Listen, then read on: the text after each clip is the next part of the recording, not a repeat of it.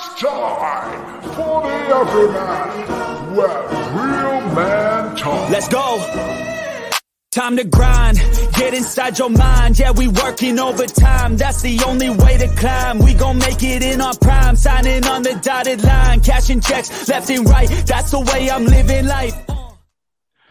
Hello and welcome to the Everyman. I am your host, Lewis Vines. No, I'm not. My name is Ethan Rowan. Lewis is on holiday. I am here with James and Rhyse. Rhyse is, well, Rhyse Gonsalves, should I say. Um, Rhyse is the performance nutritionist at West Ham's Academy and the West Ham's Women Club at the moment, and a very special guest, very knowledgeable, and someone who I've been dying to pick your brains for. How are you doing today, Rhyse? You all right? Yeah, well, good, thank you. Good man. Good man. I'm sorry if I butchered your uh, second name there, mate. Sorry, I, I tend to get stutter and get a bit nervous. But No, you uh, nailed, absolutely nailed it, which is surprising, to be fair. I'm that was good. Yeah, well done, Brilliant. Ethan. exactly. We're getting off to a good start. We're getting off to a good start. So, as I mentioned, we've got monotone James here. James, how are you doing the day, mate? You all right? Yeah, I'm good, mate. How are you? Living the dream, mate. Living the dream. Even better to have Good. Rhyse on. I've been uh, perusing his website and his Instagram all day, um, trying Right to find your ways to street, get. innit? It is, mate. It is. Rhyse, uh, I'm a chunky lad. I don't know if you've seen the pod before, but I'm a lad that's battled weight um, all my life. So to get you on personally, mate, is really something exciting and something. You know, I'm looking forward to picking your brains. I know I've give James a few questions to to grill you with, but really, they're secretly my questions um, as we go along. So yeah, so we'll go straight into it. Rhyse, so do you want to tell us a little bit about yourself and our listeners, just a bit about your journey from early on in sport how you got into it? Yeah, definitely. Um, so was probably the quite. Uh, initially, I played sport myself uh, when I was younger, so mainly football. Transferred kind of into rugby through my like adolescent years. Um, found out I, was, I wasn't half bad at it. Kind of pursued that uh, county, regional level like trials for like academies and stuff like that when I was around like 16, sort of stuff like that. And yeah, uh, loved it. Continued through to uni, and then kind of got to a point where it wasn't going to go pro with it, and I I knew I wanted to work around sport, but it, I couldn't deal with just continuously getting injured. And if you're always injured, you can't work. So I was like, okay, let's maybe step back from that and maybe focus on just supporting them instead. Um, so yeah, I initially went to university and did uh, sports therapy. Uh, that was the route I went down. Try and work with you know injured players, rehabilitation, and then I kind of found a bit more of a passion in the gym and kind of helping players excel and get better. And I was like, oh, that's kind of more so where I wanted to be. Uh, ended up pursuing that a bit more.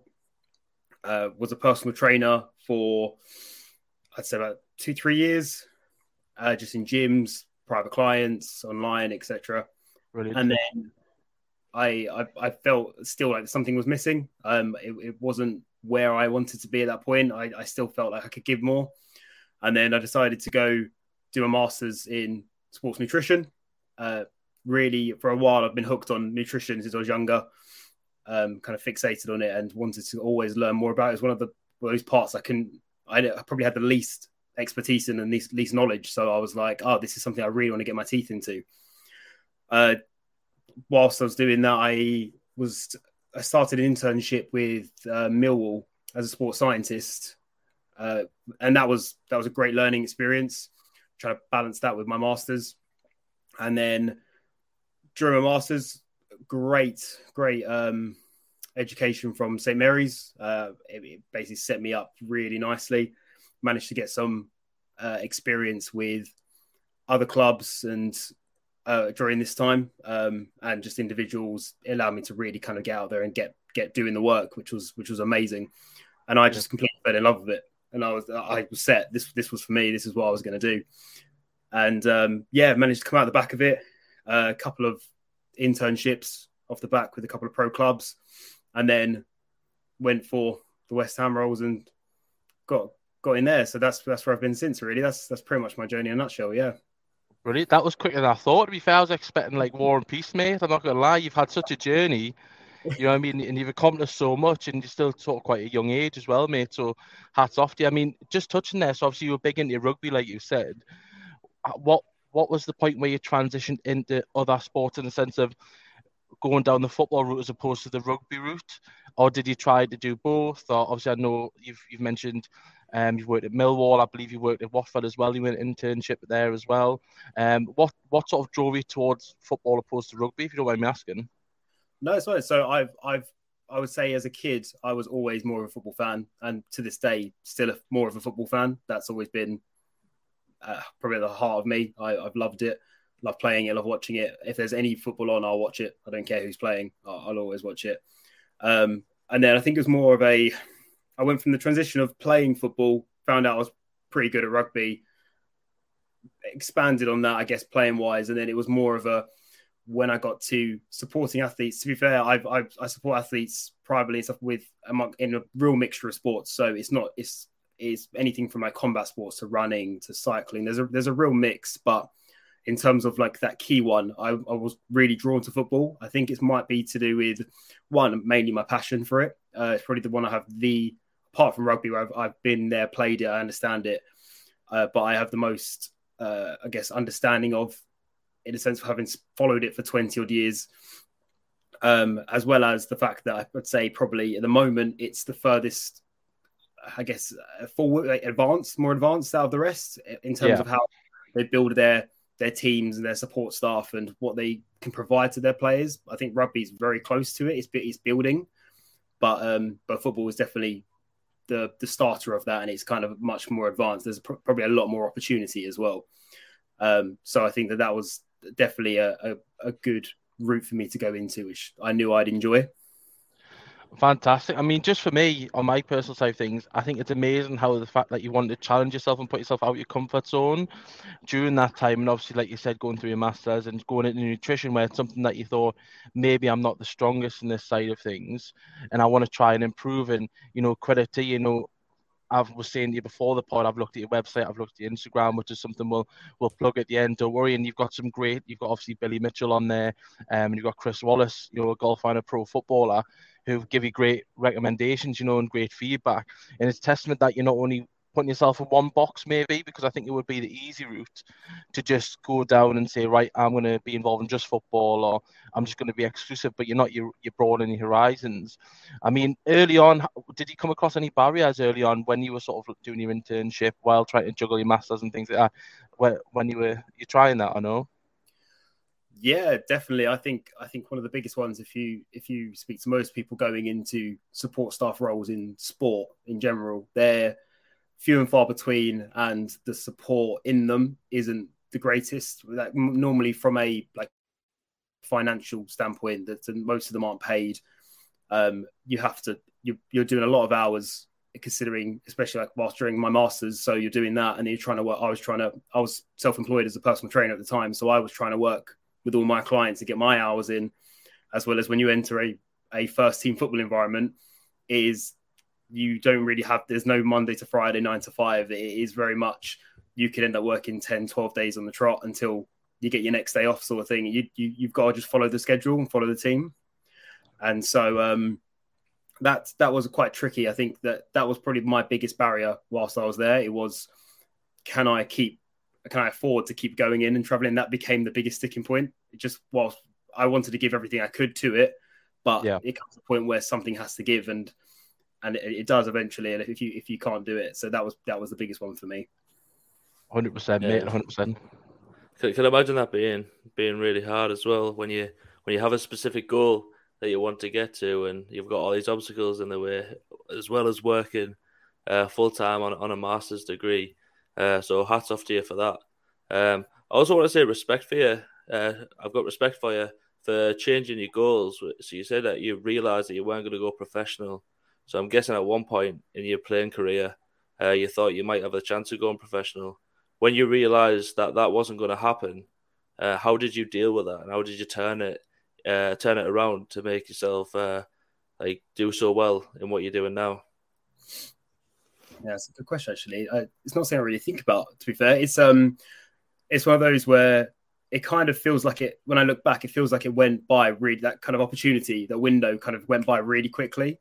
Um, it was one of those where one minute you're 16 in, you know, regional or county level, and doing trials for let's like Saracens and stuff like that, and you're kind of you're on the cusp and you're you're there nearly, and then it kind of felt like oh I think I, I know I know I picked up an injury around the time and it it kind of sent me back from there, and all of a sudden my mindset was okay, the next opportunity at university sort of thing didn't really.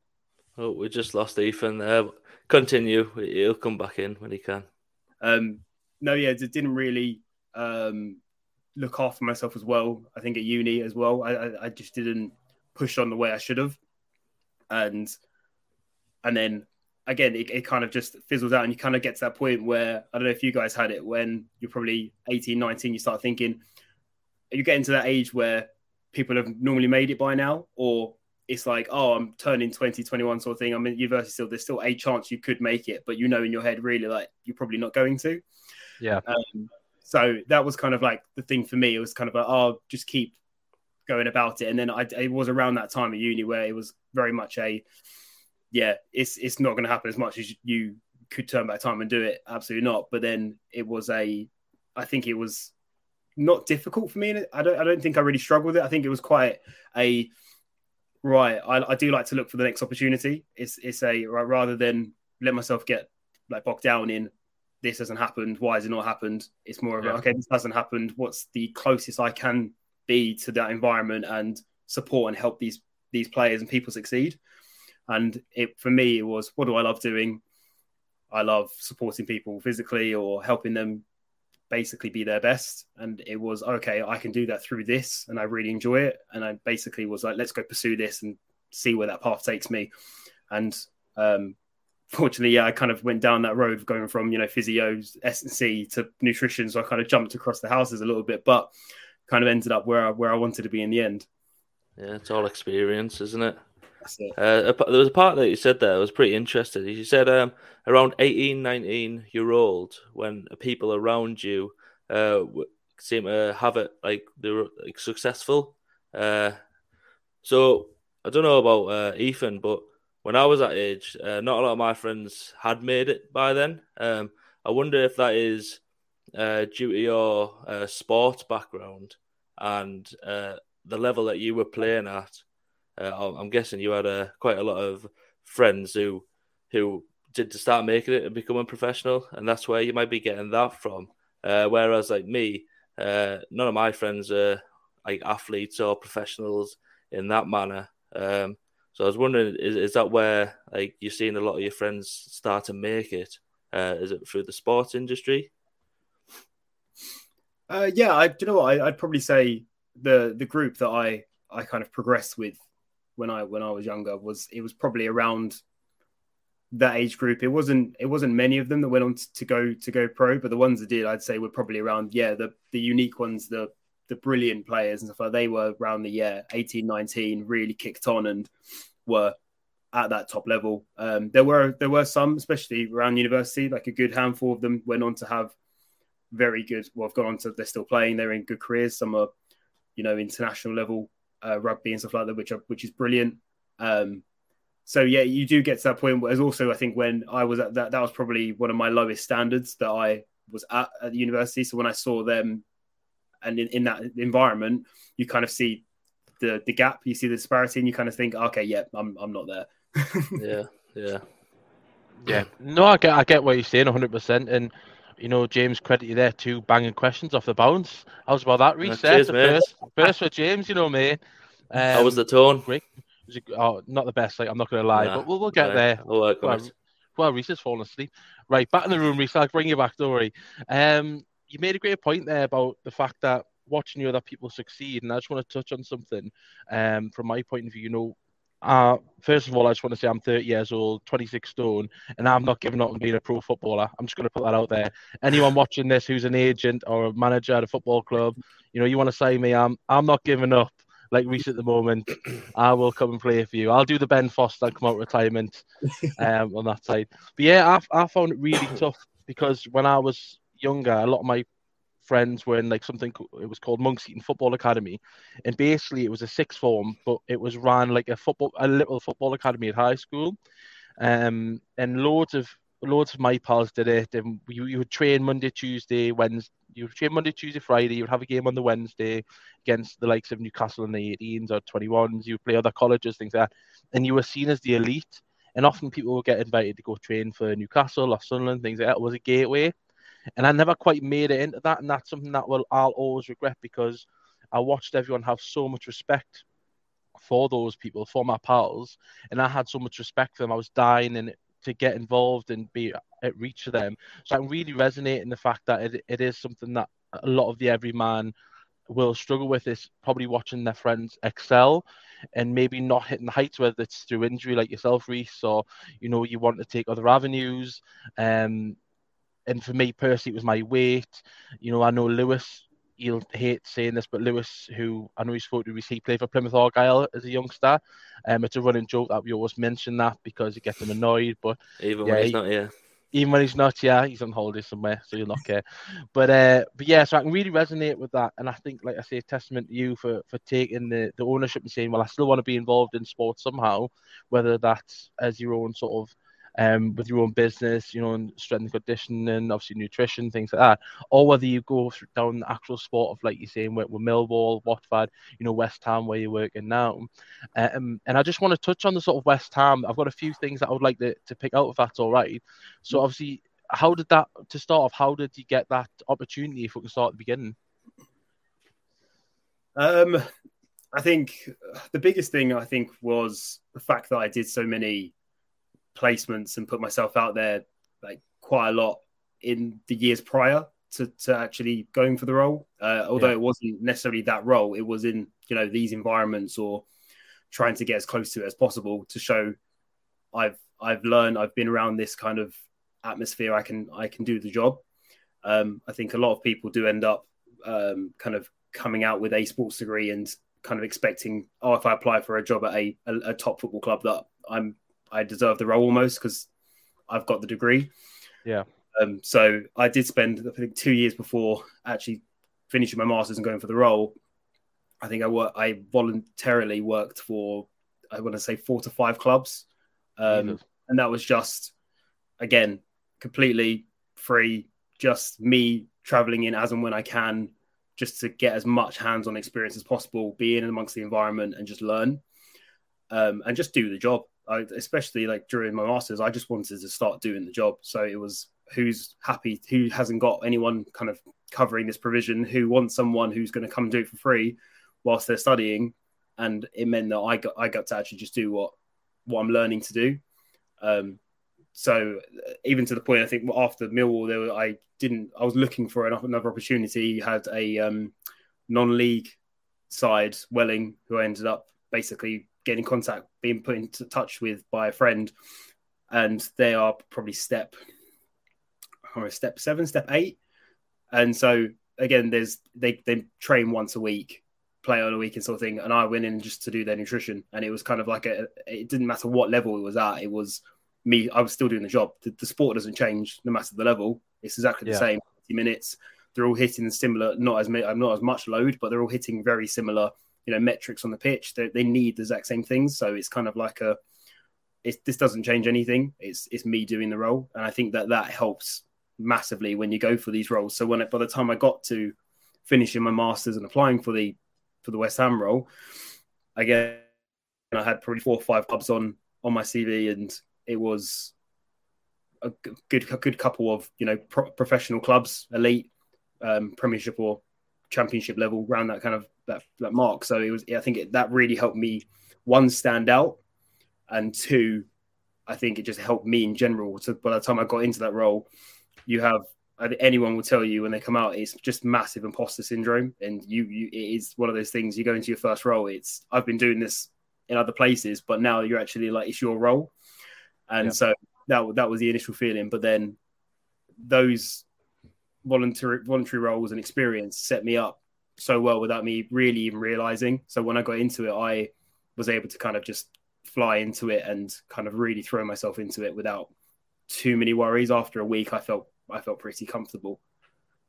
No, that sounds quite the journey. Like you, your actual sort of LinkedIn profile, your website, Instagram, it doesn't half cover the miles you've done, does it? You've, you've been an absolute journeyman, and I think that's testament to you again. You know, um, sorry, I'm piping you off on this on this podcast tonight, but you know, it's uh, it it seems that you put the hard yards in that not many people would do, and you're you're now on that tra- trajectory um, of of actually going to where you want to be, whether that's sort of West Ham at the moment or uh, as we'll come on the future of Rhyse later on. Um, but yeah, that's something that a lot of people, especially the every man or every woman, potentially won't see the side of it. Obviously, you, you're seeing there people are coming out of masters looking for pro jobs in Premier League clubs or Championship clubs, and they're almost expecting it, but maybe don't want to do the hard yards and going out there and doing that. Uh, you know, that's something I would recommend to anyone, as, as obviously based on your story and actually being able to go and sort of experience, get the experience, even whether it's like say on a, a training once a week on a Tuesday, one game, you know, you, you're going in the pouring rain, you, you're having to drive, you're having to pay out your own pocket, but it's the experience that you get later on in life and it'll help, you know what I mean? Like, no doubt you'll have been in some great situations, but also probably some terrible situations and had awkward conversations and, and, and that's what's put you in good stead now. So I think that's, that's again credit to you, mate. Um, in all honesty, uh, how did I'd want to ask a bit more of a personal? How did you juggle all that? Because we've got Matthew Slater, who's not on tonight. Um, he was dying to be on, but he, has got clients. Obviously, as you can understand, being a, a S&C coach along the way as well. And how did you juggle that of the fact that you know it would cost financially? You know, you're not getting potentially paid. Obviously, I know I don't want to go too personal, but how did you cope? Obviously, with the masters, doing this sort of work that you're not getting paid for obviously petrol or diesel, travel, things like that, your hours, your time. How did he cope and how did he manage, if you don't mind me, me asking? No, no, it's good. Yeah, um, yeah, not gonna lie, it, it was it was tough. It was it was very tough. Um, I think it was at the point where obviously we just had the pandemic as well, so everything was kind of thrown off because of that as well. So even even more so, it's it's not normal. It's it's a that bit tougher. Um, and then I think the just yeah, just being able to, to commute to these places, it was kind of a trade off. It was it was right. Do I travel in today and then maybe not be able to afford, you know, some part of my shopping or something else down the line, or I don't know, I'd have to sacrifice this, or if there's like a, a social gathering, so that it was basically like, well, I can't afford to go because I'm prioritizing this right now. And for the for the time that I, w- I was doing it, it was it was really tricky. It, it was a kind of it was to the point probably like living day day to day almost in that in that sense where where I was at. I was I was out renting um, with my partner, and it was basically just a right like throwing everything into this, and I need to keep this going in order to benefit from it later on. Like I knew it yeah. would come eventually, um, but I knew for that potential like six months to a year, it was going to be it was going to be a bit tricky. And it, yeah, it was. It was. It was trying to those things like, okay, you've got to cover rent, you've got to cover bills, you've also got to cover your petrol. Can you get a food yeah. shop? And it, it was to the point where, again, and this is this is also I have to say it's it's nothing also out of the ordinary for, for a lot of people. Like a lot of people who do these, they, they don't get reimbursed, they don't get any form of pay, and they still have to work on the side. So it, it is kind of the norm, which hopefully we can start moving in the right direction and try and you know pay interns and really yeah. support because they have such an impact on the club when they help out as well that it needs to be kind of at least let's not have them out of pocket for just coming in to learn um and i think that's that's such a big thing but but no yeah it was um it, it is tough and you do understand why a lot of people aren't willing to to do it if they're not you know in in a good position to to be able to kind of fully commit and say, oh, do you know what? I know I'm going to be 100% all right if I commit to this. Because I think anyone who goes for it, they normally have to accept there is some form of, you know, risk or, or that trade off where it might be a six months or a year where you're going to have to sacrifice quite a lot. Yeah. No, I get that. And that's something that, like you said, not many people will do. Not many people will be willing to sacrifice. Um, you know, J- James obviously monotone James here, he's potentially going to move for a job. Obviously, it's probably more extreme, but he's looking at jobs potentially abroad, things like that. So he's now in that probably stance of having to do the trade offs financially. I mean, James, just to bring it to you before we go on, Maurice, how how are you finding that, and are you doing a similar route? And and yeah, um, so the the job that I do now is is pretty specific. Um, so that the job that I'm I'm hoping to get when I'm out there, um, like it'll pay like better than this one, um, which is good. Um, and so I've not, I've not had to make any sacrifices or anything yet, but obviously I will. Like being away from family, uh, like not even like a drive away. Like I have to be able to fly home, or they'll have to fly to me.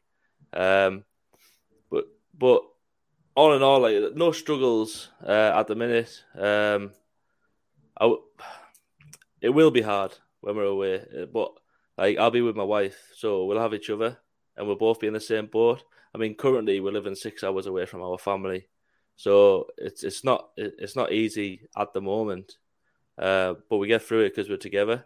Uh, so when we are when we do move abroad, or if we do move abroad, um, we're kind of a little bit set up. Um, it's it's been like that, that sort of like trajectory where it's getting it's been hard, um, but we got over it, and it'll get hard again, and we'll get over it.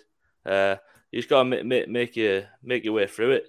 I think step by step, and that's why I want to say uh, fair play to you, Rhyse, for going through them challenging times um, where you, have been struggles and you had to make them sacrifices. Um, and you said you experienced a lot of things uh, that you didn't really want to be doing as such, like as a career, but you stuck at it, and that experience has got you to where you are today. So, fair play for that. How cute is he, Rhyse? How cute is he? Bless him. I mean, love I love it. Love it, love it. This this is why we talk. This is why we talk. Rhyse, right back exactly. to you, mate. Sorry, enough about James and his sad stories. Um, put me to sleep. Right. So, Rhyse, you work at West Ham, as I've mentioned already. You work in the men's academy and the women's first team. Am I right with that? Yes, you are. Brilliant. And what age groups would you mind me asking if you are working in the academy? Uh, yeah, so it's it's from under nines all the way up to under twenty under twenty ones. Brilliant, brilliant. So so there's such a broad age group there. Would you mind going into a bit of detail about sort of the the tasks, the day to day tasks you might do with the academy first, and we'll go on the women's side of things? Is that all right? Yeah, yeah, that's fine. Um, yeah.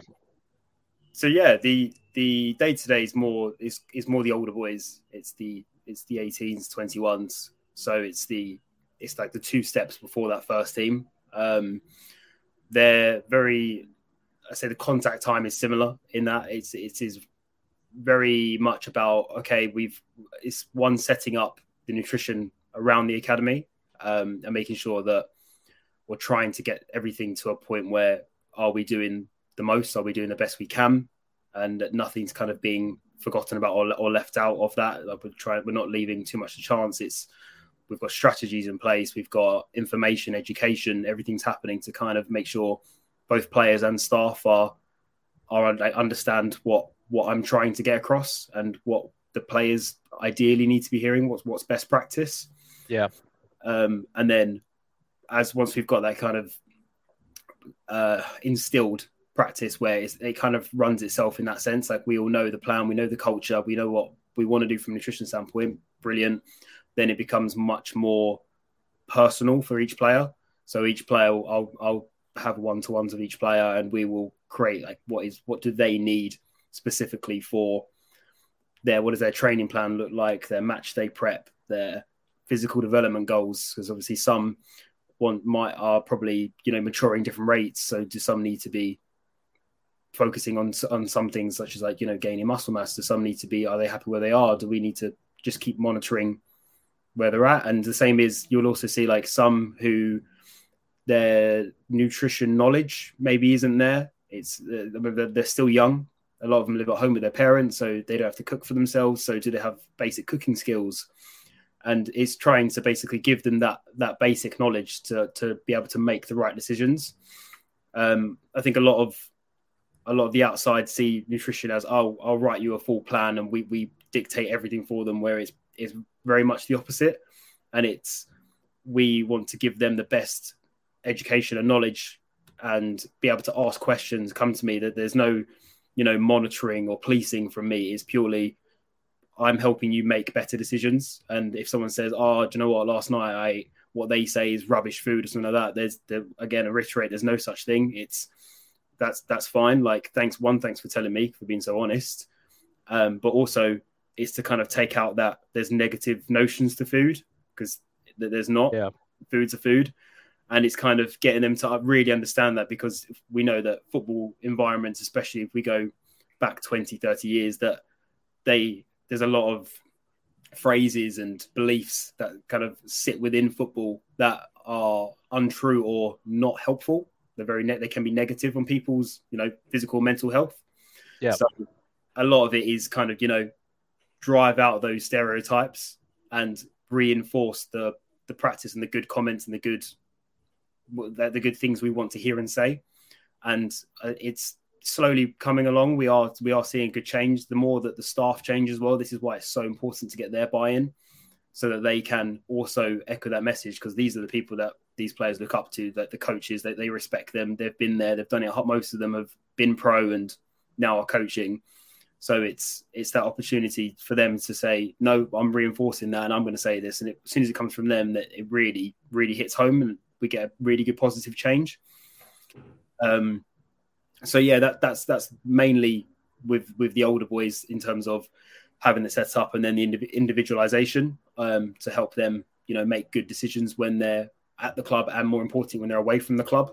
We we don't have control over that, so it's, it's just giving them that their best chance to understand. Right, when you go home, a good meal might look like this. You might need this, and then they can have that freedom to say, right, what does that look like for me?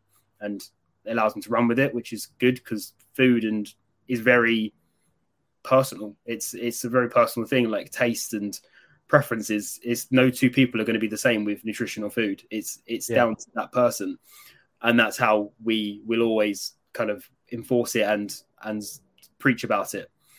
Um, and then with the younger boys, it's, there's a little bit of contact with with like the 16s, 15s who are just on that cusp of you know going into the kind of full time program. Yeah. Um, and that's again more that's more of like an educational standpoint. It's it's to make sure that they are ready and they understand not just the basics, but what fueling and what nutrition in football looks like. Because you, you need to know that, but you also need to know, right, you're also putting your body through a lot. Are you preparing for games? Are you fueling up right? And are you recovering properly? Uh, are you are you doing both? And also, they're at that age where they're growing the most as well. Are they factoring that into account? Yeah. They also probably play for their school team and they probably do cross country. They probably do all these other sports at school and around it that people often forget. Like sometimes parents forget that you not only are you growing, they're probably expending so much energy in a day because, or in a week, because they're playing football X number of times. They're also playing, doing additional sports or playing extra extra games at lunch or in the playground. So they burn a lot of calories. There's a massive energy requirement on like teenagers, those those adolescents as they're going through Yeah. that puberty phase.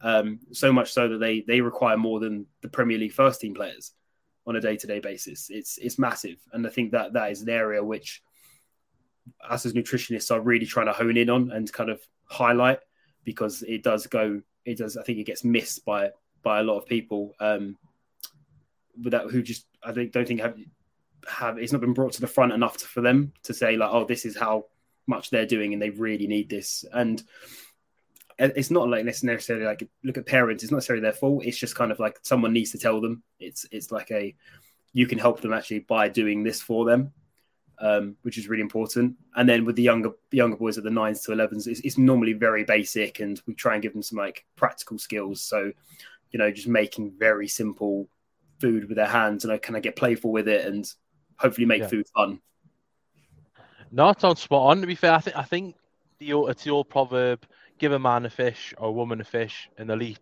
Teach a man or a woman to fish, and they'll feed for the rest of their life. You know what I mean? So it, it's quite unique that he's are doing that now because I don't. Correct us if I'm wrong. I don't think that was always the norm, especially at the younger ages. Would I be right in that from your from your perspective? Um, and like you're saying already, you're trying to put it more so at the forefront and try and advise the younger generation of smarter choices, which I think is something that maybe wasn't put across in the previous instances. Or Would you think I'm right in that that sense? Yeah, no, I, I'd agree with that. I, th- I think that that's relatively new. I, would say that uh, everything from if we look at sport, it, it, starts from the first team down. It will always go right where what's our main focus, and then it will trickle down. And I, I definitely feel like that it's been it's become more of a focus over the last you know like ten years plus sort of thing where people are saying no, do you know what? We need to give this sort of attention and education to the younger age groups, um, and just how important that is. Yeah, no, well, it sounds well. Clearly, if people are wanting to sort of have this homegrown talent, you know, the academies, things like that, I think a lot of attention's turned more towards that. Especially, I mean, you look at the likes, likes of Brighton, things like that. That is it. Evan Ferguson, the young lad who's playing up front, he's just signed a new contract. He's doing amazing. You know, people like that who you can nurture rather than going out and spending 5, 10, 20, 30, 40 million um, on that side. Um, just before we go on a bit more in depth with you, Rhyse, I just want to ask James a quick question. James, what's your diet like for for Rhyse and the, the everyday listener? Now, Rhyse, we're gonna we might get you to critique James's diet depending how bad it is. Yeah. Um. So me and the missus just started a diet uh, this week, so we are eating a lot better. Um. So we've been having uh, like a soup, a soup for tea, uh, like homemade soup, uh, like vegetable, meat, whatever.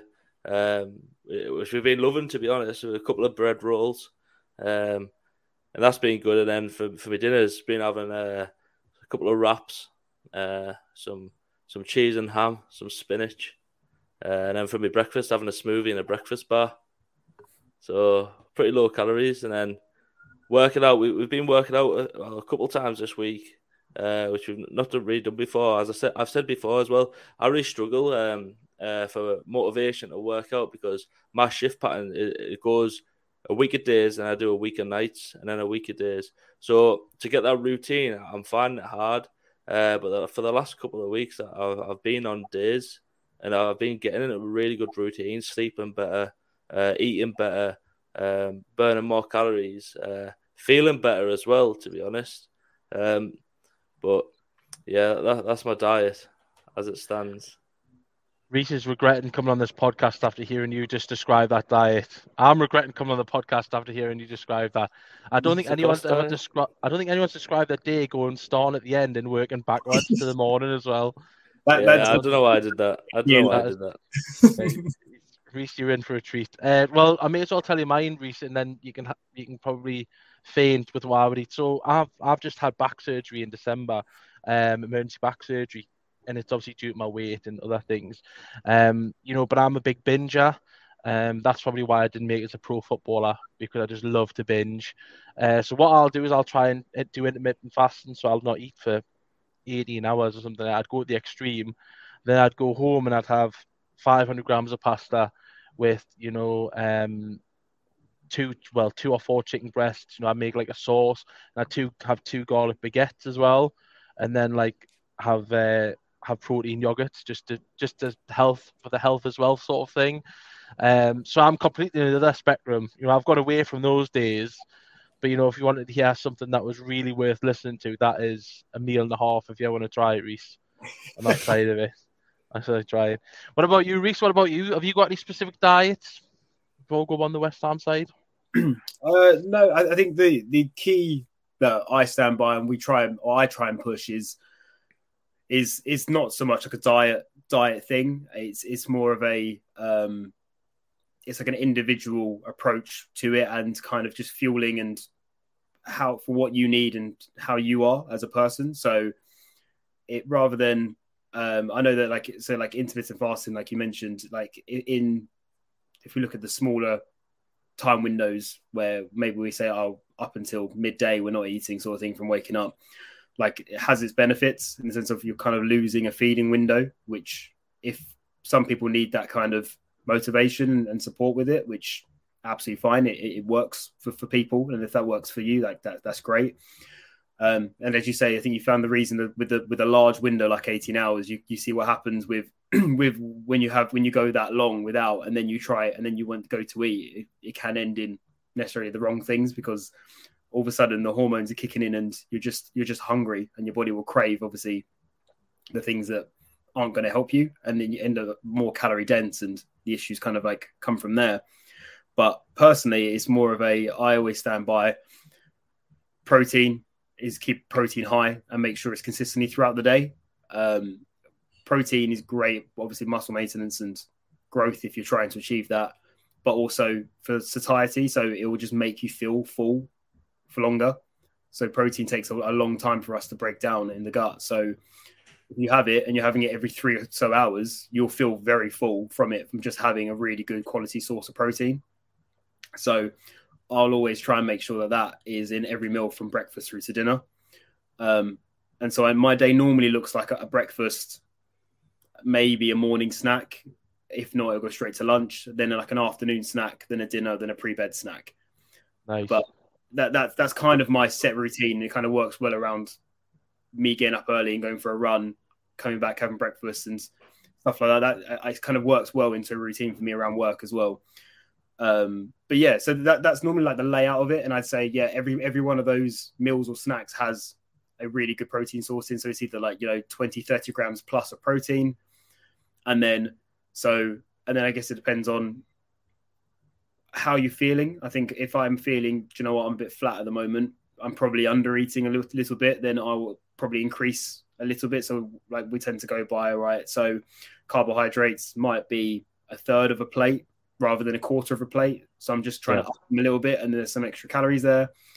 Um, fats are responsible for basically everything else apart from you've you've done muscle maintenance and health, and you've done energy through carbs. Fats will just basically help with everything else. So that is your heart, your uh, focus, your brain capacity. Like it, there's so much your brain health. There's there's so much there that it offers, like gut health. We it, it does so much for you, your immunity. So the once you've got once I've done the protein and I've got my carbs out, then it'll basically all right. Let's get a few bits of, of fats on the plates. Normally around like thirty percent of each plate will be some sort of fats, whether that's like good fats, so it's like health, um, avocado, nuts, um, some sorts of cheeses, stuff like that. That's that's typically what I go for. Um, yeah, and so I try and keep it as colourful as possible. So lots of veg, and then maybe like a fruit bowl or a mixed fruit with um, with Greek yogurt before bed or something like that, just to try and get as much I can of of different vitamins and stuff like that. And that's purely for my own health, just so like I feel good, I feel energetic. I'm not feeling deficient. I know I'm not deficient in, in, in anything that's going to make me feel a bit unwell or a bit run down, um, and keep my immune system up. And that's pretty much like how the each meal will look for me. And it's it's not always perfect, but I it's very much a individual thing. As I say, it's it's listen to your body, listen to yourself. If you feel like you've probably if you feel like really full and maybe not so great, you've probably overeaten or that's when you start seeing, okay, do you know what? Progressively over a few weeks, maybe you you feel like you've a bit heavier and stuff like that. So you're probably like, oh, do you know what? I probably have over overeaten.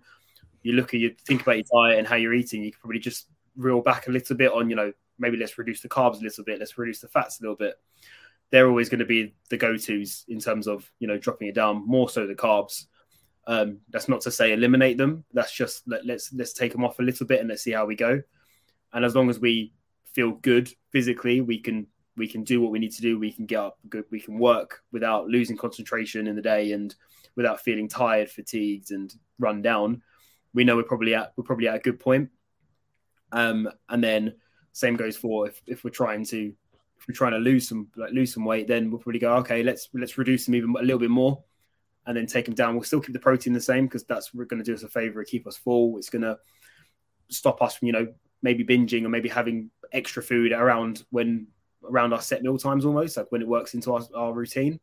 Yeah, and then if we're kind of just dropping those carbs down a little bit, maybe a little bit less on the fats, and we're doing that consistently through every meal, the protein's keeping us full meal to meal. We'll go back to bed each night in that calorie deficit, which is the key.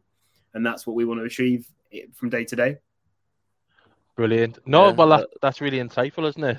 I like how James is agreeing, like he's got to lose any weight and he's not the overweight one here. No, honestly, mate, guess how much I weigh? Uh, I, I, I don't know. Off, the, off your face, I'm going to say 19 stone. That's oh. horrible. I shouldn't say that. I shouldn't say that. 14 stone. Rhyse, what's your guess? Oh, I have no idea. I, I oh yeah, I, I, was 14 stone 10 when I weighed myself on Sunday. That's the heaviest I've ever been, and that's why I'm dying now because I'm sick of looking at myself.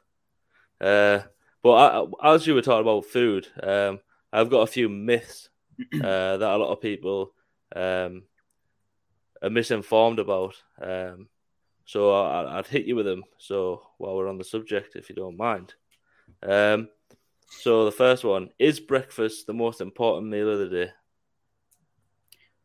Um, I, so it's, it's, a really good question, and a lot, a lot of people ask it. Um, so I would say it does depend on your schedule. Like it depends on you as a person. So some people will need breakfast; they can't function without having that morning that morning meal.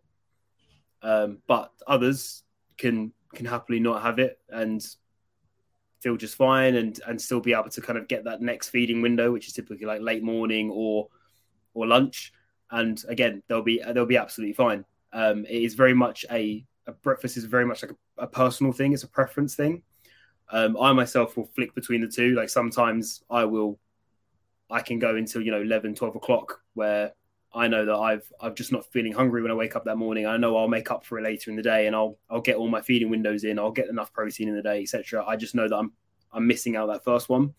Whereas other times I, I will feel it, and I'm like I'll wake up and I'm like, Joe, I'm really hungry, and I, I will eat that morning. And so it is it is very much on your personal choice and your your personal preference.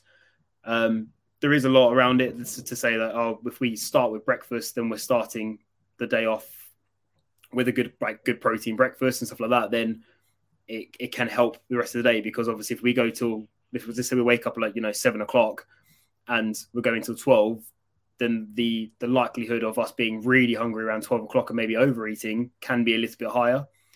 So in which case that there is that if if if it's someone who feels like that and maybe can't control lunchtime because of those that having that big window, then they might benefit from having a breakfast because they might be like, okay, let's break it down a little bit. I know that by the time I get to 12 o'clock, I've had something at eight. I'm still feeling relatively full and I know I can have something without going overboard. Um, whereas, whereas others will be just like, oh, that's absolutely fine. I, I won't, won't eat in the morning and I'll, I'll just have lunch and they will still make the decisions best for them. Yeah. So, yeah, definitely personal on that one. Yeah. Definitely. Ethan, um, do you eat breakfast? Oh, I'm getting a question now. Uh, I tend to not eat breakfast, so I like to fast. That's a big thing for me. I like to. I'm a big fan of getting up half five, going working out, whether that's spin class, gym, anything like that. And I'll just skip breakfast and not eat the lunch. Um, obviously, Rhyse, I mentioned you and James before. Obviously, my restrictive window was that large. I was falling off the wagon every night, pretty much um, in Gordon. So I've I've gone for a shorter window. I do recommend it to people because, you know, if you're in a even an eight hour window, um, it's hard to stuff so many calories in your face compared to just getting up first thing and eating something like that. Sounds pretty basic, um, but yeah, I skip breakfast. And I also want to give people a tip for listening this: never go shopping, food shopping when you're hungry, because then you just buy everything that's on the shelf. anything you want is danger. What about you, James? Do you have breakfast, mate? Yeah, I do. Uh, usually it'll be something small like a breakfast bar, but oh, I'm yeah, diet, cool. because because I'm dieting, um, I'll, I'll have a, a smoothie, like a fruit smoothie with some uh, almond milk and uh, some protein in there as well. Um, and I tell you what, this last week has been pretty good to be honest. I've been feeling good, feeling a lot better. Um, and I, I hadn't really thought about why. I thought it was because I was sleeping better, but I guess it's like an accumulation of the sleeping and the eating better uh, which I didn't think about until I've talked to you, Rhyse. So maybe I'll keep, maybe I'll keep doing it. No, it, it uh, doesn't sound like that. It's it's one of those where you've made. We always talk about we we our main role of our job is to try and build habits, and it's not necessarily to completely change a mindset. We're not trying to be like, all right, we, you've started here overnight, you're going to go here. It's how can we change one habit at a time, and it, it's if we continue to do that then we're going to get somewhere. Because if I tell you to give you something and say, do this, you're not building it into your routine. You're not trying to act like you're not motivated to want to do it. It's kind of a, oh, I've been told to do this, let me follow this. Whereas yeah. if we can take one habit at a time and, you know, work on it and say, right, this is, this is something that you want to do. This is something that you like. Let's see if we can factor it in and maybe like switch it out for this, what you're currently doing and then you know that it's not that big a sacrifice because you're kind of doing a all right this is just an alternative i still like it it's just going to save me on whatever whatever your goal is, it'll push you towards it, and you're Yeah. not going to notice it too much, and you're going to be quite happy doing it because you've you're the one who's kind of decided to do it. I've just kind of helped. Yeah. And then all of a sudden you've done it for a week or two, and you're like, "Do you know, what? it's really easy, and that's one habit Yeah. done. Like, okay, what what else was on the list? Oh, so maybe let's let's go to this one now. And if we do that one by one, then you're just picking up these healthy habits, which will be which will become ingrained in you, and you'll be like, oh, this is all I know now, and th- that's what your first thought will go to, and that's that's what we try and Yeah. achieve. Yeah. Oh, brilliant. Yeah, I, I will. I will. Uh, I will start doing it a lot more often. I think having more protein. I think that might be might be the key for me. Um, is another myth. Uh, do carbs make you gain weight, or are they fattening? So yeah, there's a big one around um, carbs being evil, and definitely one of these debunking. It's yeah, so Yeah. So uh, there's not nothing wrong with carbs at all. Like not at all. If we think about what they are, they're purely there for energy. Like their sole use and only is energy for Yeah. us. Um, they don't increase, you know, fat intake and and they're they're not they're not they're not going to harm you in any way. It's purely one of those where when we have carbs, we they help us retain water. So naturally, water weight will will go up a little bit. So if we ever step on a scale after eating loads of carbs, a lot of it is water. Purely that it's not stored. It's just it's just something that is a, a byproduct of it. So that that's absolutely fine. And then also, if the only time it comes to an issue where okay, are we gaining weight? The odds are we are. It comes back to that calorie intake. So if we're ever talking about gaining weight or gaining fat, it's because we are over consuming calories, and those calories can come from you know anywhere. It can be too much protein, too much fat, too much uh, carbohydrates. Majority of it is you know could be the carbohydrates and fat. That, that that's where it will come down to um, in terms of oh, we're overeating. Therefore, Yeah. we have, we're eating too much than what we're expending in that day, and we're doing that on a consistent basis, which means over time we're slowly slowly accumulating more more and more and our bodies take it on. So again if we if we ate loads of carbs in a day and we're talking let's say a, a lot you you binged on carbs let's say but you stayed under calories yes health wise is probably not the best because you've not got your nutrients in you've not got everything you needed you've not got protein in etc but if your cal if your calories balanced out then your your weight will stay the same that that's Yeah. you're not going to gain fat from that. So yeah it's, it's one of those where utilize carb i tell people like utilize carbs like they're there for a reason. They they are they're good and most of the fun stuff is is carbs and but and that's what kind of why i think gives it a bad rep. But Yeah. it's they, they are they are there for a purpose. Like we need them for uh, for energy. Our brain is the only organ that runs solely on carbohydrates. So it, it needs them as well so if, when we start cutting them down you see people doing diets or like fads and stuff like that let's say they pick up keto or something like that we see them you know brain they can get a bit tired or lose concentration a little bit more because the energy just plummets because there's a lack of carbs coming in stuff like that so yeah, yeah. hundred percent utilize your carbs. Good for fueling, good for recovery, and they'll they'll get you they'll get you through the day. They will allow you to like, get up and do your job and be active, be social. Yeah. So Rhyse, you're it- telling me how many garlic baguettes can I have of a night time and not put weight on? that is the million pound question, mate. Million pound question. Million pound question.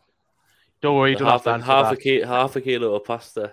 Half That'll kilo, mate, out, mate. mate. That's what I do. You know, it's bulking season after all. Bulking season. Sorry, James. I'll let you keep on with your myths. Yeah, uh, I've got I've got two more. Uh, is it healthy to always be in a calorie deficit? I, yeah, I, again, I, I don't think we ever want to be permanently in one. It's it's not like a a thing we should we should aim to always be in and just consistently losing. Um, I think the whole the whole point of it is to one when we do it, we do it safely and moderately. So it's it's a right. It's a small deficit as possible. Is in, in an ideal world like that. That's what we want to achieve.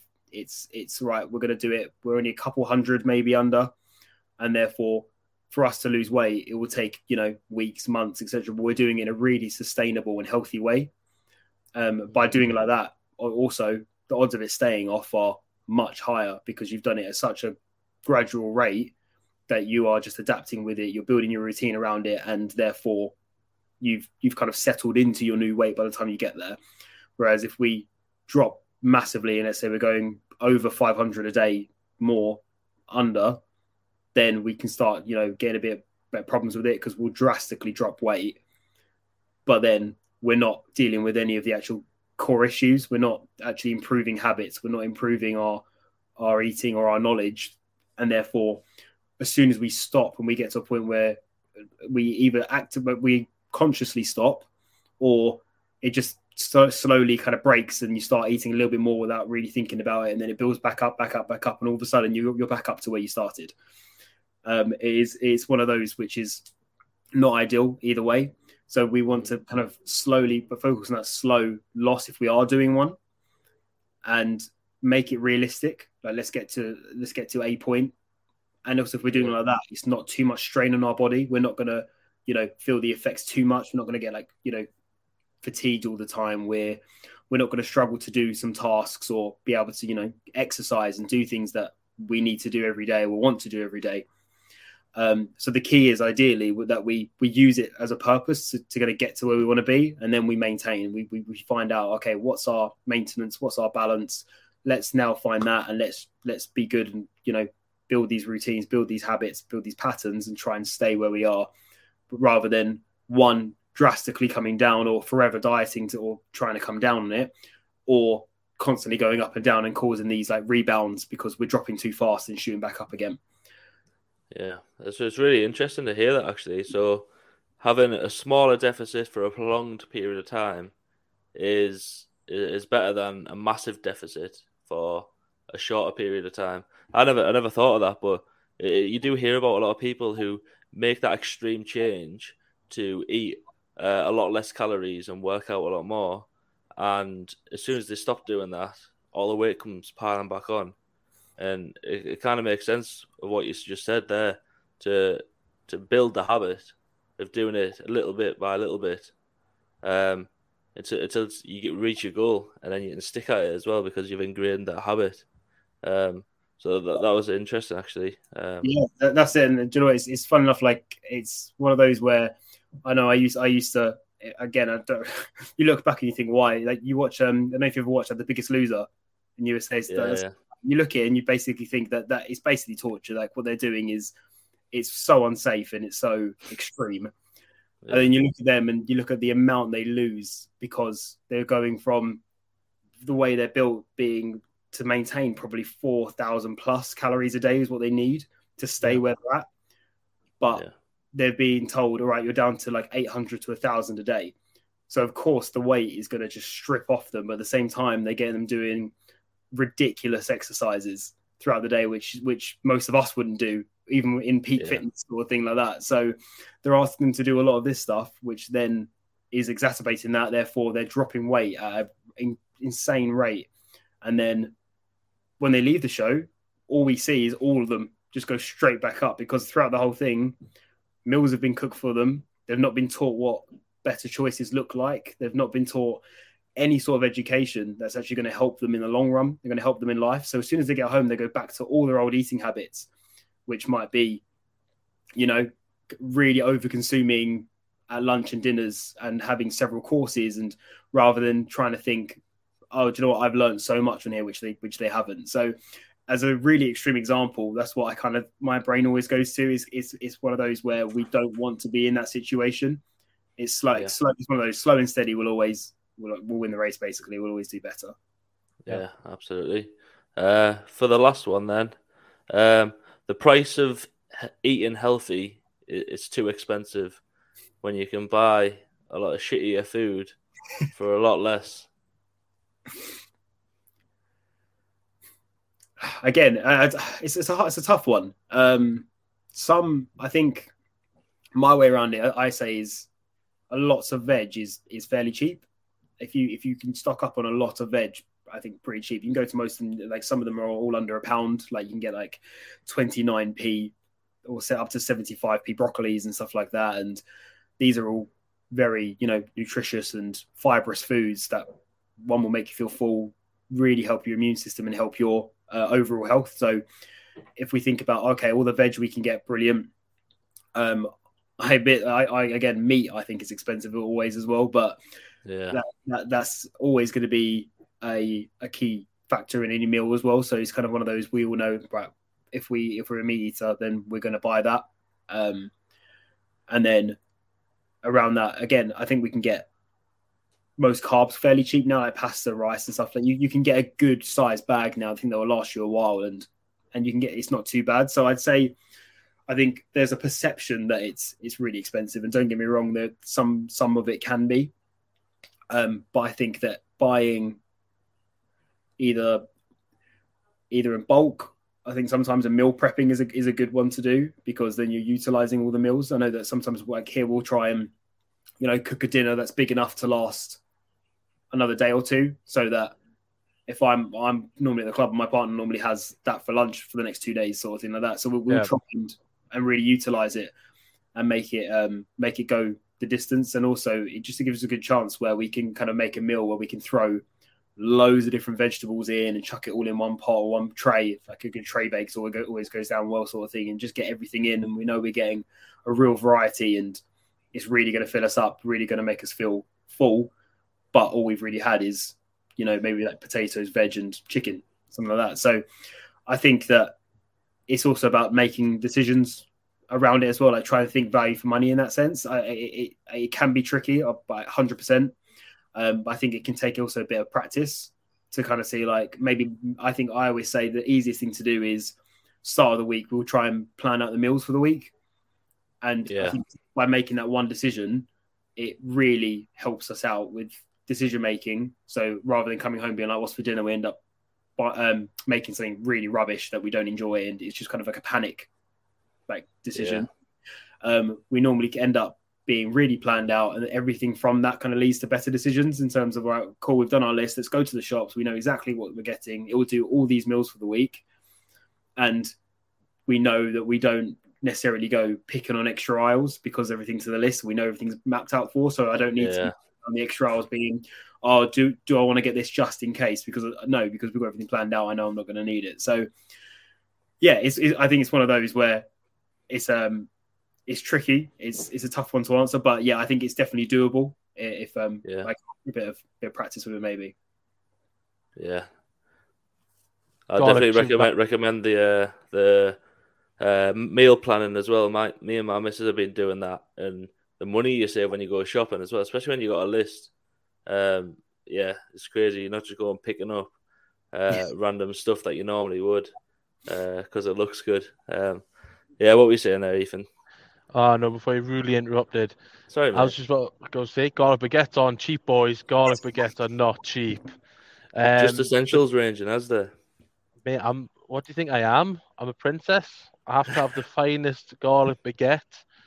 I just- Um, Cheap ones, just get the cheap ones. Oh, mate. less than a pound. Oh, Rhyse, don't. I like the upland. could to have that point, three. mate. Mate, I'm, two quality ones will never go miss. Never go miss.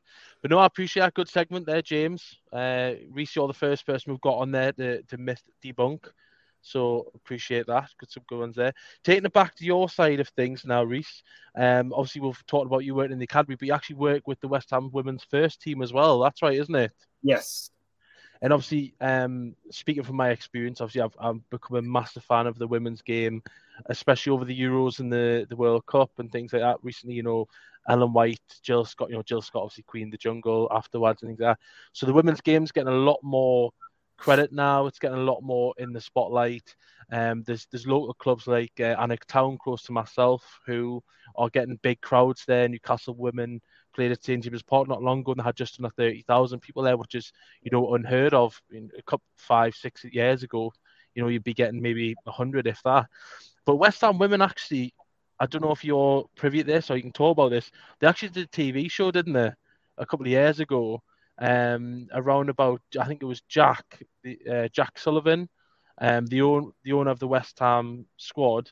His son took over as director of football for the for the women, and it's I think it's on BBC Three. It might be in a couple of series, and it was really insightful. And that was actually my first step into looking and seeing how the women's games ran and the quite the comparisons. You know, the fact that the the money in the sport. Obviously, women's football, there's not as much money. There's there's a lot of dorms where players will share dorms with each other. Um, obviously, they, they don't have like the luxury of the, the sort of meal days. I don't know if anyone watches Ben Foster's YouTube where he puts all these fancy meals on match days. They don't have something too similar. I don't know if that's changed since you coming in, Rhyse. But my point is, I would like to know a little bit about your role in that West Ham women environment and how the game's grown, if that's all right, since you've been there. Yeah, yeah, definitely. Um, so, to be honest, it's, it's, it's fairly similar to to the academy, um, in the sense of as soon as I came have come in, it was it was in a good way. From when I came in, my predecessor did, did a great job. Um, it was kind of like again constantly, as you say, it's ever growing. So it's kind of one where we try to keep taking it to the next level. Like, how far can it go? Um, and trying to capitalize on that. So it's very much that that basic when I came in is okay. How do we want the department to run? Um, what what are the key focuses? What's the culture, the nutrition uh, of nutrition amongst you know players and staff? Are we all aligned on on where we want it or where it is and where we want it? And so, what steps need to needed to be put in place to you know to get to that level? Um, and then around that, I'd say the women's side for me is a bit because it's a it is a first team. It's a bit more hands on. It's a bit more um, match day orientated. So with any first team, you kind of go you're you're working kind of game to game rather than the academy is more about it is game to game, but it's more development. So you're you're still focused on everything else around those matches. It's not all let's we want success. It's basically are we helping these these players develop to the best they can be. So yeah. with women's, it's it is again like any other first team, men's or women's. It's it's right game to game. Our next game is this. Let's prep the week for that game, do the game, recover, back in, go again. So it's it's one of those that kind of is a bit more constant, faster paced, um, which is which is always fun. It's, it's exciting. I think it's good to to have the two the two sides. I think it's good to have the one where it's it's massive on um, physical progression, physical development. We get to really hone in on each individual, like uh, the same we we do in the women's, but at least but these ones are more so. It is a team collective as well. It is results driven. It's it's we we need we're working towards allowing you to perform at this game now to recover after this game, and then we reassess and we go again. So yep. it's it's really good to have the the two sides. It allows me to really expand and experience a lot of different things. Um, so yeah, we still do like the individual uh, setups with the women. So all of them will get you know one to ones. We'll work out everyone's plans and find out what, what works for them. What do they enjoy?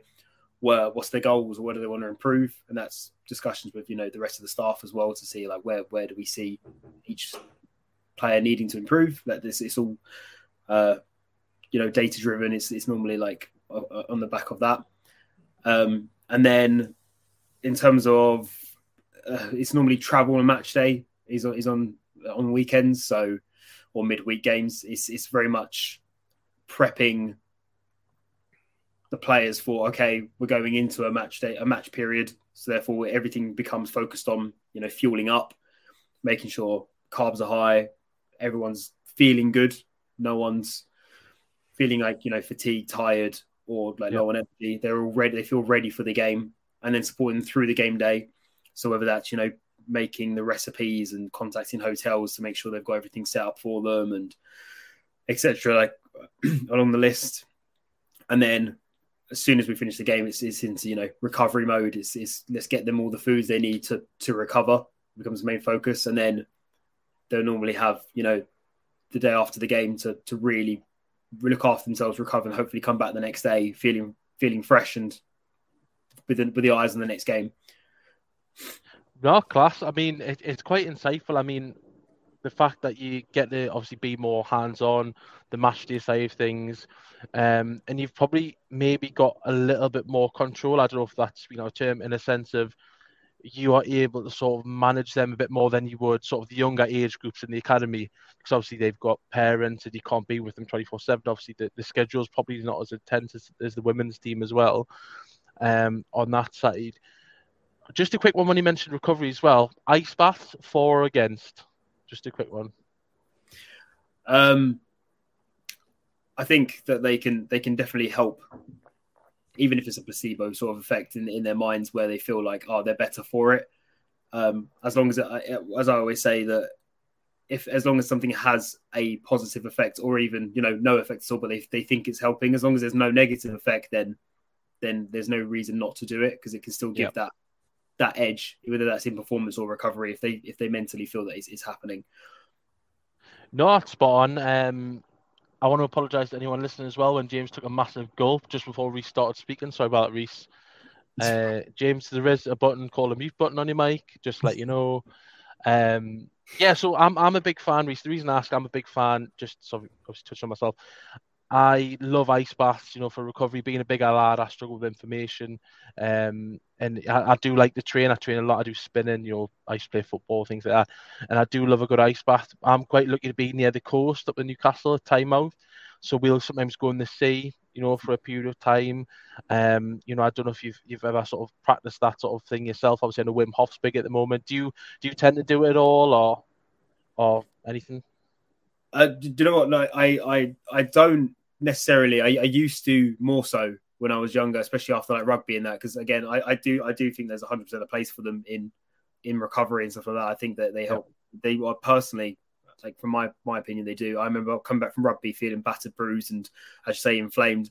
And just my my option didn't have a bath here, so I, I used to just jump in a cold shower and just get and put it really cold and use that way. And that's not always the most pleasant, but felt fresh afterwards. I felt I felt a lot better, even if it was just Yeah. because it was taking my mind away from it. I don't know, but it still did. It did cool me down. It made me feel better. But no, I, I do like the the thought and the practice of, as you said, like going into the sea. I think that's that's great. I, I it's something that I I would do, and I, I think it'd be a really good experience.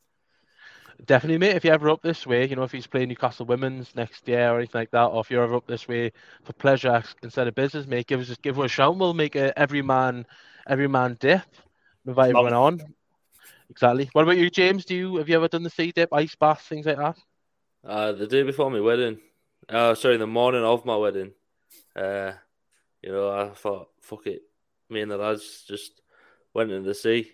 Um, it was absolutely freezing as well, even though we're in the summer. But yeah, it, it does sort you out. Um, I think when, when I was in Malaysia, actually, there was a there like two jacuzzis in our hotel. There was a, like a normal jacuzzi, and there was like an ice cold one.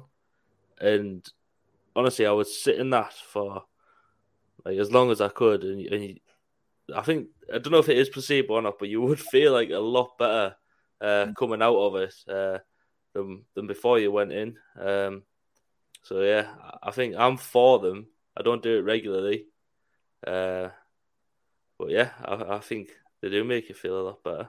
Yeah, definitely. Definitely. I'm, I'm not sure about going on my wedding day. I think the last thing I want to do is lose inches on my wedding night. I'm not gonna lie. After the cold, so just just on that. Sorry, You Rhyse, I a to go there. girlfriend first. That's true. I've got to get. a- Thanks for that. Thanks for that. We'll have a talk after this. Sorry, Rhyse. um, right, bringing it back to you, Rhyse. So you, you've had uh, an amazing career so far. It's far from over. Um, I would like to know just before for, before getting to the see no evil, hear no evil, then the future of yourself. The contrast between you know working with the everyday man or the the well every man or the every woman to then working sort of in the academy side of things, women's football and in men's football and other potential sports. What are the differences and potential challenges that you faced in each avenue or across the board? If you wouldn't mind going into a bit of that for us, please. Yeah, I think um, I think the biggest the biggest challenges are probably it's probably just the the the adapting to, to different environments. I, I think would be the biggest. I think that you go from let's say working for with men's in a first team to to women's first team straight away. There's there's going to be lots of different differences and lots of changes, um, and then you throw in like an academy into that, and it's the same as like private practice working with people of you know all genders both genders and all ages you you still you still have those kind of um those differences. And you do need to take them into consideration and into account because at the end of the day the the sport's the sport. Like that in terms of what we prescribe and kind of like focus on that that's that's not going to change.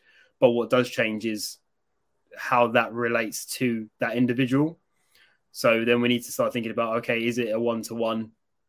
And therefore we're just dealing with that individual in that environment. Therefore, great, we, we get that.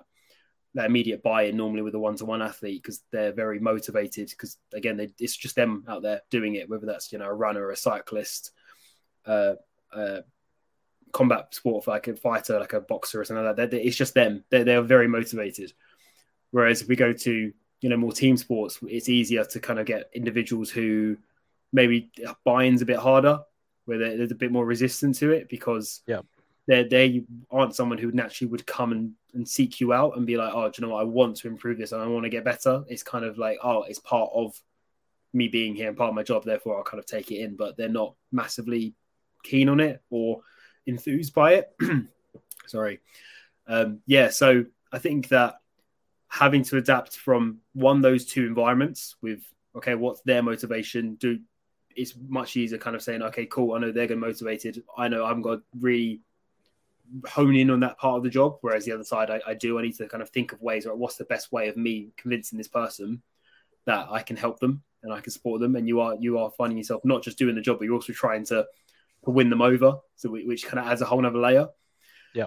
Um, and then again, yeah, it comes down to I think also, as I said, the, the, the individual. So we see changes from the male male sport to female sport as well because then they're not the same. You can't just treat female athletes the same as male athletes, and that's that's not in a negative way at all. It's purely just that their makeup is different. There's different requirements. and It is one of those where we're not just going to go, right, all the studies and everything is based on male research. Therefore, let's just throw it on females because that's not fair to them and that's not giving them what they need. So I think that is one of the things we need to. That is is probably the biggest adjustment is is trying to like you know get that right across both groups um, and just and kind of that understanding that there's also going to be different communication ways of communicating. There's going to be different um, phrases or ways of talking uh, between the two populations as well. Um, like we see, like where we understand it quite rightly as well. If we see how, obviously, over the years, the ways that you know females are portrayed in in the media and in public, that it builds up a lot of you know negatives that, and how they when women like females can view themselves or view others stuff like that. So it it's they've built such this kind of like stigma around it that it, it, it can be hard for them like quite understandably. So it's kind of it's not one of those where we see some of the comments that get thrown around in the men's which again still aren't you know acceptable but you know that they'll see it as a passing comment whereas and then the most of the time it, it's it's nothing as much as we try and you know drive it out of the sport or out of it then we don't want to see it. But it happens and it's normally them seeing it as a passing comment and therefore that's it and it's done. Then in the female side that they might cling on to that and take that a little bit more to heart.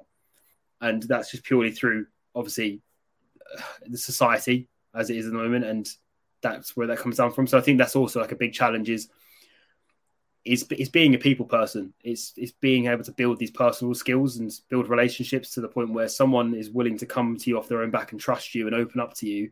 But also, like I said, nutrition is really really personal. So if if someone if is willing to put their trust in you to kind of say what should I be doing, and you're telling them all these things that should, they should be eating and they can they can include, that's quite a that's quite a nice thing for them to say, and that's quite an important thing for them to be willing to be to be like, okay, cool, I'm freely giving you total control over my my eating pretty much.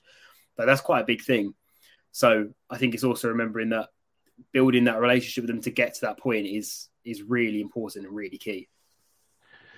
Yeah, I mean you've hit the nail on the head. The the fact that it, it is a trust and a, a two way street, and I, I appreciate where you come from, and it's quite open of you to say obviously the the the comments that women have been getting. Obviously, you're on the ground a lot more than any of us, you know, and you've you're there seeing that and being involved in it, and the fact that you're behind them, pushing, you know, pushing them in the right direction, having that level of of trust. I mean, what, have you ever sort of had many barriers going from the men's to the women's game on the back of that? Um, again, not to dig too personal on that side of it. Um, thankfully, no. I, have I've not noticed any any real barriers with it. Um, I think my whole my whole premise around how I work is is very much the to focus on the person first um, in general. So it's it's yes, they're an athlete, but they are also a person with you know a lifestyle and family and etc. There's other things going on there rather than just they play sport. So I think the key the key for me is no matter what environment I go into, it's all right. Let me learn about this person. What what motivates them? What what do they like? What do they not like? And then therefore, if we can build that kind of lifestyle and personal picture, that's only going to help us then translate all the messages I'm trying to give into their sport. So I think that coming in with that kind of mindset allows kind of takes the foot off of the oh we're only here to talk about nutrition because no we're we're here to kind of you know build a rapport, build a relationship, build some trust, and therefore it will lead into you know positive conversations where they know I'm not from both sides. They know I'm not judging them. They know that I'm not there to pick apart their diets or their food. I'm not there to say no.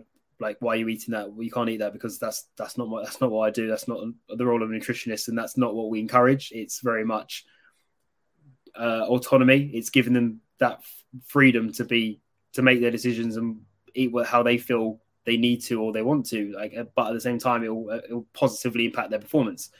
So that that's the key for me is is treat them as people first, get to know them, build that rapport, and then because we have that, there's there's no real need for you know the, the tricky side of it or the the negative um, side of it. So we try we hopefully by doing that we kind of avoid having that in the first place. Yeah, well, that, that's the thing. That's probably the, the trickiest angle you've got to look for, not just in obviously women's sport, but the academy, you know, working in different sports. Because obviously, we've mentioned you've worked with a range, not just football. Obviously, you've worked in golf.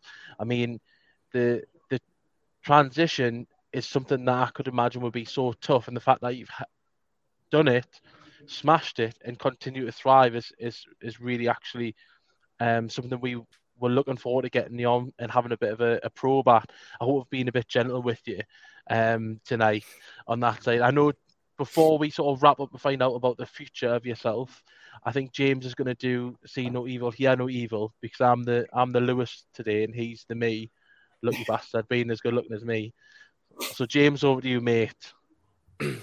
So there's a little section of our podcast where it's called "See No Evil, Hear No Evil" or "Hear No Evil, See No Evil." Uh, we don't know which way it goes around anymore, uh, but essentially, uh, we're going to ask you um, for a recommendation of a book, a movie, a podcast, uh, something that you you've listened to or read or watched um, that's helped you, um, or something that you do just to get by on your day to day business. Oh, that's um. You know, I knew this would be the trickiest bit for me, to be honest. Um, to be fair, I listen to I listen to a couple podcasts, but they're they're typically you know like um like like nutrition podcasts or or like around performance practice. Um, I'm not a big book reader, if I'm being honest. Um, yeah, I just can't. I can't sit and read a book the whole time. Yeah. Neither's James. It's fine. Don't worry. He can't read. He's from Sunderland. From Hartlepool. um, I don't know. I say one that I've started listening to is um is the the Hexis podcast. It's a performance podcast still, but it's, it's I like the fact that it's it's kind of like ex-professional athletes on there as well, like say Sam Warburton and stuff like that. But they do discuss the real nitty gritty of of their backstory as well, and in their and their rise to you know, in his particular was you know coming up and being for the for the um, British and Irish Lions, captured it, and still how that felt and how he ended up being really raw and honest with it.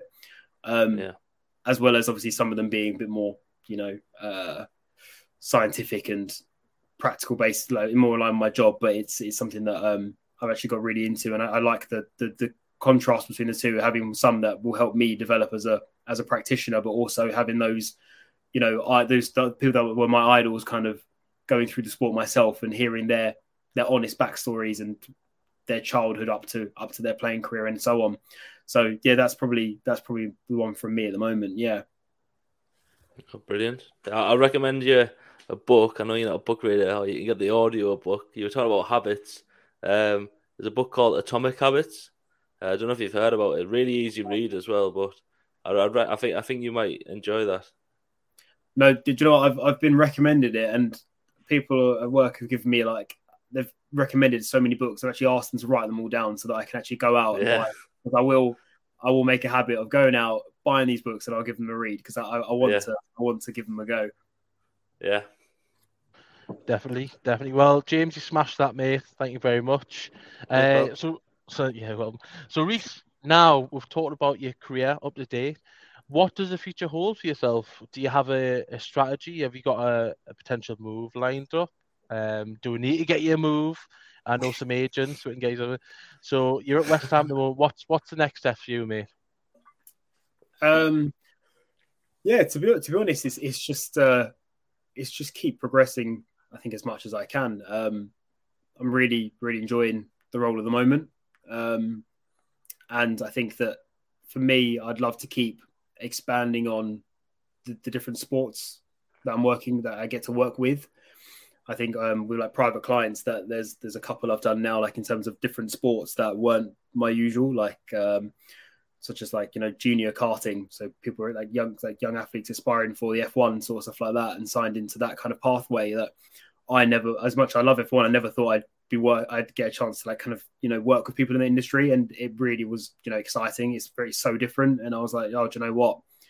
Um, that was great. Then obviously get an opportunity to work with golfers and then you know rugby, etc. And I, I'd love to just keep expanding that that field of sports and just kind of seeing they all have like it's all nutrition in the day, but at the same time there are like nuances, there are differences that cover every sport. So I'd love to kind of just tap into as many as possible, um, as well as myself in terms of you know football, rugby, etc., and kind of keep taking it to whilst in the elite level, keep taking it as high as I can go. So whether that's opportunities down the line to you know maybe work with first teams and stuff like that to kind of experience that side of it in in the men's game as well, I think would be would be a great, opportunity in like football, rugby, and you know however far it can go. Massive NBA fan, so you never know if if anything ever opened up over there. that'd be uh that'd be exciting. But no, yeah, that's I think for me it's just just keep personally developing, keep trying to improve, and then hopefully, um, yeah, just see where it goes. Hopefully, just keep progressing, see and get a few more opportunities down the line. Exactly, mate. And we've got everything crossed for you, to be fair, mate. To be honest, you've been absolutely tremendous tonight. You've been really insightful, and it's just what our listeners want, really. They want to hear, you know, the, the nitty gritty facts. They love a good journey, you know, the a real hero we can get behind. So, you know, it's been an absolute pleasure speaking to you, mate. We wish you the best of luck as well. We'll be keeping an eye out for as long as you're with West Ham Academy and Women's. We'll be keeping an eye out. You know, if you if we play Newcastle Women's next year, we'll have to come and see you. Bit of rivalry. Well, it might heckle you. I'm, I'm definitely going to heckle you on the sidelines. I'm not going to lie. So I'll be Damien Dogs abuse on the sidelines. I'd expect nothing less. Fine. Exactly, exactly. Now, for anyone, before we let you go, because I've, I've took a lot of your time, I appreciate that. Um, before we let you go, where can we find you on socials, or where can our guests or listeners find you? Sorry. Uh, yeah, so I'm on Instagram um, at Coach Rhyse, and that's that's me sort of just plugging, you know, nutrition knowledge and education, as well as some insights into into what I do on a day to day basis and who I work with and the, how I go about my role.